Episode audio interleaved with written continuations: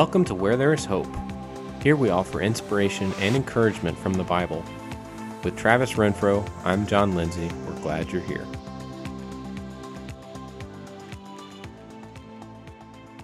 You ever have an issue expressing joy?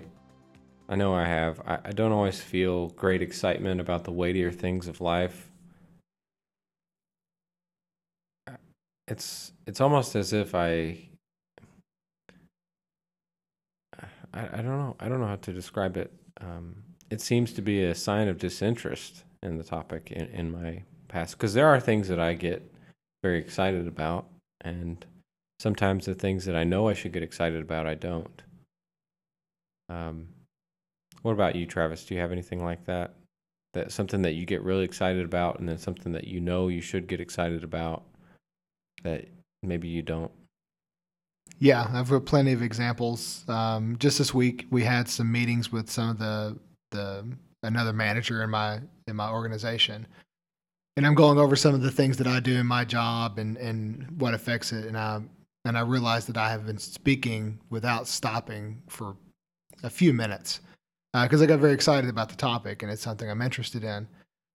But then, and uh, you wince at confessing this, but when it comes to you know sometimes spiritual matters I'm not as interested and and not as maybe as excited as I think I ought to be, and, and I really beat myself up over that. I mean, look how I introduced it. I said I went at confessing it. Mm-hmm. Um, I'm really hard on myself about that, and I wonder, you know, was something wrong with me? Why am I not as joyful at this as I should be? Yeah, joy. Joy is a a tough thing to express sometimes. We we get so wrapped up in the stuff that's shoved at us through every possible media outlet and we're made to be excited about those things. And I think if it's not flashy and exciting, it doesn't it, it kind of falls out of our mind and we don't think so much about it. Um, but well, what I'd like to talk about today is to look at what things in the Bible people are joyful about and um, what we as Christians should be joyful about. I do find that oftentimes it's best to take a step back and consider the good things. So let's start out by looking at Luke chapter 2. And we're going to look at all different kinds of things in Luke chapter 2. Um, so,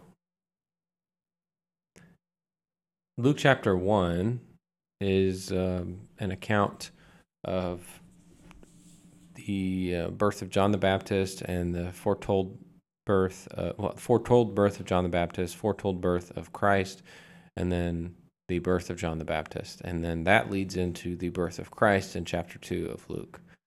And we see a lot of stuff happen. Um, it's a very exciting chapter. And um, really there's there's a few different things that happen in this. And um, as a short summation of the chapter it uh, you know christ is born and then it there's uh, some angels that appear to some shepherds in a field. And then uh, from there jesus we flash forward in time and jesus is taken to the temple um, for sanctification. And then later uh, we see him at the temple. We're not going to focus so much on the second on that last part of the chapter. We're going to focus really on his birth and the first time he's taken to the temple. So, um, in verses 8 through 21, we see shepherds and angels. And in verse 10, after these angels have appeared to these shepherds, they say, Fear not, for behold, I bring you good news of great joy that will be for all the people. For unto you is born this day in the city of David a Savior who is Christ the Lord. And this will be a sign for you you will find a baby wrapped in swaddling cloths and lying in a manger. And suddenly there was with an angel a multitude of heavenly hosts, praising God and saying, Glory to God in the highest, and on earth peace among those whom he is pleased.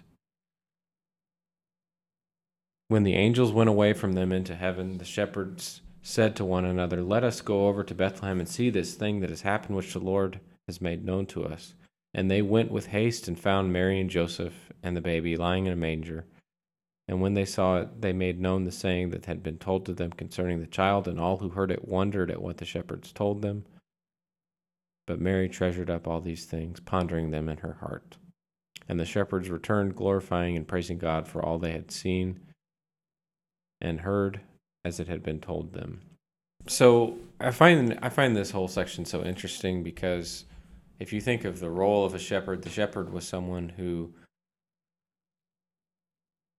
watched over a flock in a field that they took care of a bunch of sheep that were out in a field and it wasn't something that you could really just walk away from so whenever um, great news was coming to people you would expect this news of the coming king you'd expect uh, someone of royalty to be told but i here here we see um, it's these humble shepherds and they are thrilled and you can see um, by their reaction, they run with haste to where Mary and Joseph and the baby are. And I, almost imagine them just dropping their shepherd staffs and running towards the city. Um, and yeah. then the other part of that, I'm sorry, the other say, part of that is I, the angels. Right, um, but, right. But go Keep ahead. Going. Sorry. Well, you go ahead. Sorry. I was going to say that. Uh, uh, first of all, I thought it was interesting as you were reading that that you can't. It's hard to find a place to stop because it's such a great story, uh, and you just kind of want to keep going with it. Um, but when we think about a full time job, we think about a job that we do forty hours a week. Um, then that's not shepherding. Shepherding was the, that was what you were doing. Like you, you may have a bite to eat, but you're still shepherding. Uh, you may, you know, whatever, you, whatever it is. There's no 15 minute break. There's no lunch hour.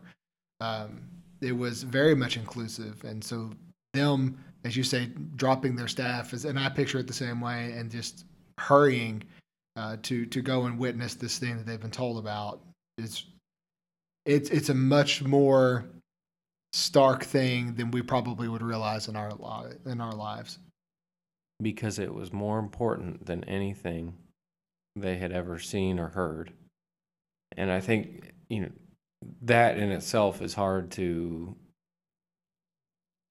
to uh, put against your own life sometimes you get so wrapped up in the everyday and here we have an example of men who understood that this nothing else mattered mm-hmm. and it's cool to see that and then you have the other part of this that's the angels um, angels come down you know first off they come down almost it's almost like they can't help but come down and express this this great news. And um, they come down with great joy and they sing glory to God in the highest and earth and on earth peace among those with whom he is pleased. And you have this big chorus, and uh, it's just so cool to see that, that there's just this joy like overflowing out of these people for all for the the news of the birth of the Savior. So I find that interesting here. That's that's in this section.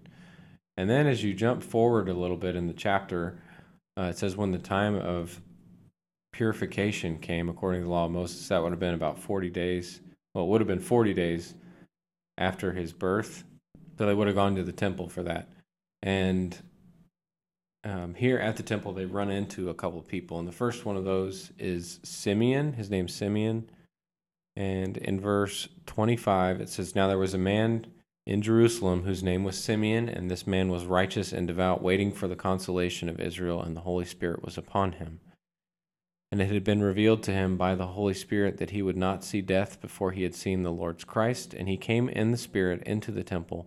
And when the parents brought in the child Jesus to do for him according to the custom of the law, he, that is Simeon, took him up in his arms and blessed God and said, Lord, now you are letting your servant depart in peace according to your word, for my eyes have seen your salvation that you have prepared in the presence of all peoples, a light for revelation to the Gentiles and for the glory for, your, for glory to your people Israel. And his father and mother marveled at what he what was said about him. And Simeon blessed them and said to Mary his mother, Behold, this child is appointed for the fall and rising of many in Israel, and for a sign that is opposed and a sword will pierce through your own soul so that thoughts eh, from many hearts may be revealed.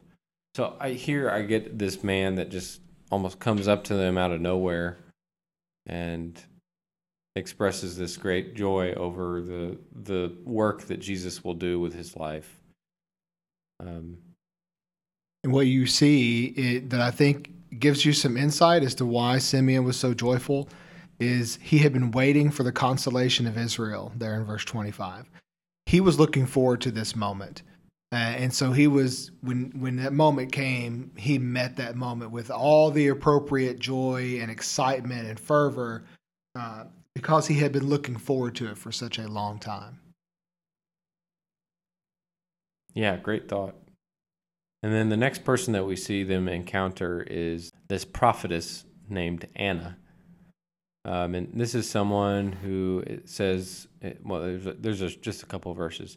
And there was a prophetess Anna, the daughter of Phanuel of the tribe of Asher. She was advanced in years, having lived with her husband seven years from when she was a virgin, and then as a widow until she was 84. She did not depart from the temple, worshiping with fasting and prayer night and day. And coming up that very hour, she began to give thanks to God and speak of him to all who were waiting for the redemption of Jerusalem. So it's like the moment that Jesus steps into the temple, Anna comes, sees him, and starts telling people about him and what he's going to do. Um, I think it it's just so powerful that um, people have such a strong movement towards that. And like you brought up with Simeon, it seems that she too was waiting for this this same thing and uh, was anticipating it and was ready for it when it came. Yeah, I think when you look in verse 38 and it says that she she goes and she speaks to all those who were waiting for the redemption of Israel or the redemption of Jerusalem. She obviously knew who those people were. I, I kind of reading between the lines feel like there was this group of people who often talked about this, about the redemption of Jerusalem and consolation of Israel, as we read about with Simeon. Uh, so she probably knew the party uh, that she was going to go and share this news with initially. I imagine her running to them and saying, you know, that moment that we've been waiting for, that we've been looking forward to, is here. And there's just so much excitement about that. Yeah, and she didn't. Uh, I like that you said she ran to them. She didn't text them. Yeah, that's a. I would say a uh, downfall of our communication today is mm-hmm. that it can be somewhat impersonal sometimes. But so I think these are some good examples of joy. So now I'd I'd like to kind of shift and challenge us. How how are we called to show joy? Because I do think that we we should show joy about these kinds of things. And we know that in Galatians 5:22 when Paul lists the fruits of the spirit, the second fruit of the Spirit that he lists, this is something that should come from us, is joy. So this is something that we should be exhibiting. And as we look at these examples of people and we try to apply it to us, what I'd, what I'd, the, the question I would like to pose is why were they so joyful? For the individuals that we've looked at previously um, in this episode, they were they were so in tune. It seems with what they expected spiritually. Like you know, the shepherds when they hear that news, they don't have to ask the angels, "What are you talking about?" You know, they don't have to ask the angels, "Why, why would we need a savior?" Like they, they, none of those things are questions. Um, I get the feeling that they've they've spent enough time whether individually or in conversation with others, that this was part of their lives. And, and John, you know, I've had this conversation, maybe not in episodes, but just personally a lot. That one of the problems Christians have is we tend to make, we tend to compartmentalize our Christianity. That it just, it's something we do a couple times a week, but it's not who we are. And maybe if we're looking for reasons why we don't have the same sort of joy that we see exhibited here, it's because we've not opened ourselves to it it's not as big a part of our lives. You know, like Simeon and Anna and, the people that they spoke to, we are also anticipating something from God. We're anticipating salvation and not the redemption of a country or a city, but the redemption of all humankind. Um, maybe we don't talk about that enough. Maybe we don't let that be something we meditate on enough. I I wholeheartedly agree. And I think that's the heart of the problem. Is the stuff that you spend time focusing on is what you tend to care about. And if you're not if you're not deeply invested in God's word, then you you may not have a, a good understanding of how much he's really done for us. I think that what you, the way you said that was really interesting. That you said the things that we spend time on is what we care about, and it's not the other way around. We don't spend time on the things. Well, we we generate our care, our interest in something because we spend so much time on it, not the other way around. I guess is what I'm trying to say. So, for example, like if you pour yourself into, I don't know, um, woodworking. Um, huh? Woodworking. Woodworking. That's a good. That's a nice, innocuous example. Um, then you'll be really excited about woodworking. That's just what you. That's a big part of who you are. Um, but it probably doesn't go the other way around. You know, you don't just like I love woodworking. I'm going to go spend tons and tons of time on it. It's it's become something that you get interested in. Um, if we spend more time, just you know, just give it a shot. you know, have those conversations and see where it leads you. Um, we might find that we we are much more interested and care much more about these spiritual things. I like that you drew that analogy and pointed that out. And I think that really kind of hits at the heart of what I want to get to is can we exhibit the same kind of joy that these people did? Because I think so often we think about um, these people that we read about and the historical record, and we think, well, yeah, they were, you know, Simeon had the Holy Spirit, Anna was a prophetess. I can't exhibit that much joy. These guys saw angels. I can't exhibit that much joy. I can't do this. Yes, you can. It it comes down to how much how much uh, you consider these good things and understand what God has done for you. And we see that uh, we see different examples in the so we were looking into joy before this, and there's tons of examples of joy throughout the Scripture. Uh, one one psalm that I uh, would like to read really quick, or just a piece of it, is Psalm 33. Just the first part of Psalm 33 says, Shout for joy in the Lord, O you righteous. Praise befits the upright. Give thanks to the Lord with the lyre. Make melody to him with harp of ten strings. Sing to him a new song. Play skillfully on the strings with loud shouts. For the word of the Lord is upright and all his work is done in faithfulness. He, he loves righteousness and justice. The earth is full of the steadfast love of the Lord. So, really, the reason for joy here by the author is what's stated in verses 4 and 5, talking about the steadfast love of the Lord and how it never ceases you know, you said like so it, we we tend to think that people in the Bible had some sort of unfair advantage of being more spiritual or more joyful in this instance. You know, so many psalms were written by David, um, and a lot of them do express a lot of joy or faithfulness uh, in God. But when you read the story of David, David enveloped himself um, in a relationship with God. That was the big differentiating factor between him and King Saul. Is Saul would only turn to God when he absolutely had to, and David turned to God consistently all the time. Um, and so, yeah, he has sort of dove in head first. And so it's not really a surprise to me when I think of it that way that he wrote so many so many of the Psalms because that was who he was. When we look at New Testament examples um, in second or in First Thessalonians and um, we won't we won't read it, but in verses uh, in chapter two, First Thessalonians chapter two, verse nineteen to twenty, Paul references the Thessalonian people as his joy um, because of how much he appreciates them, and uh, so here you can see you can be the source of someone's joy too, with the way that you act.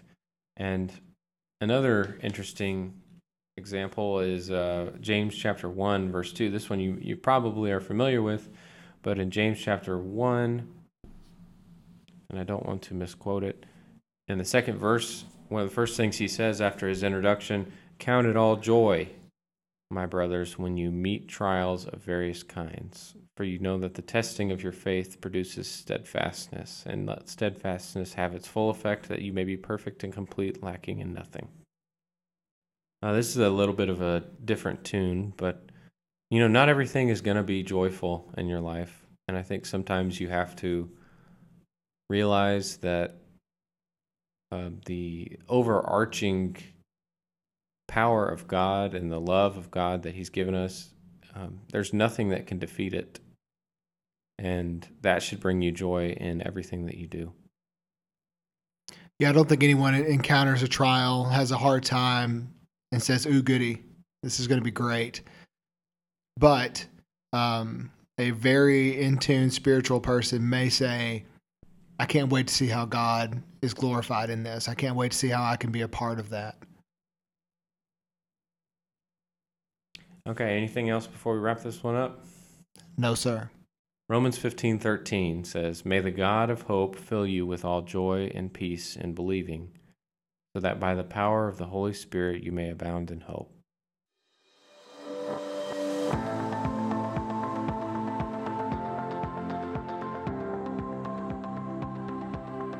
Thank you for joining us where there is hope. It is our goal to share the hope and joy that we find in scriptures with you. If you like what you hear, please subscribe and leave us a review. You can email us at wtihope at gmail.com. Lamentations 3:24 The Lord is my portion says my soul therefore I will hope in him.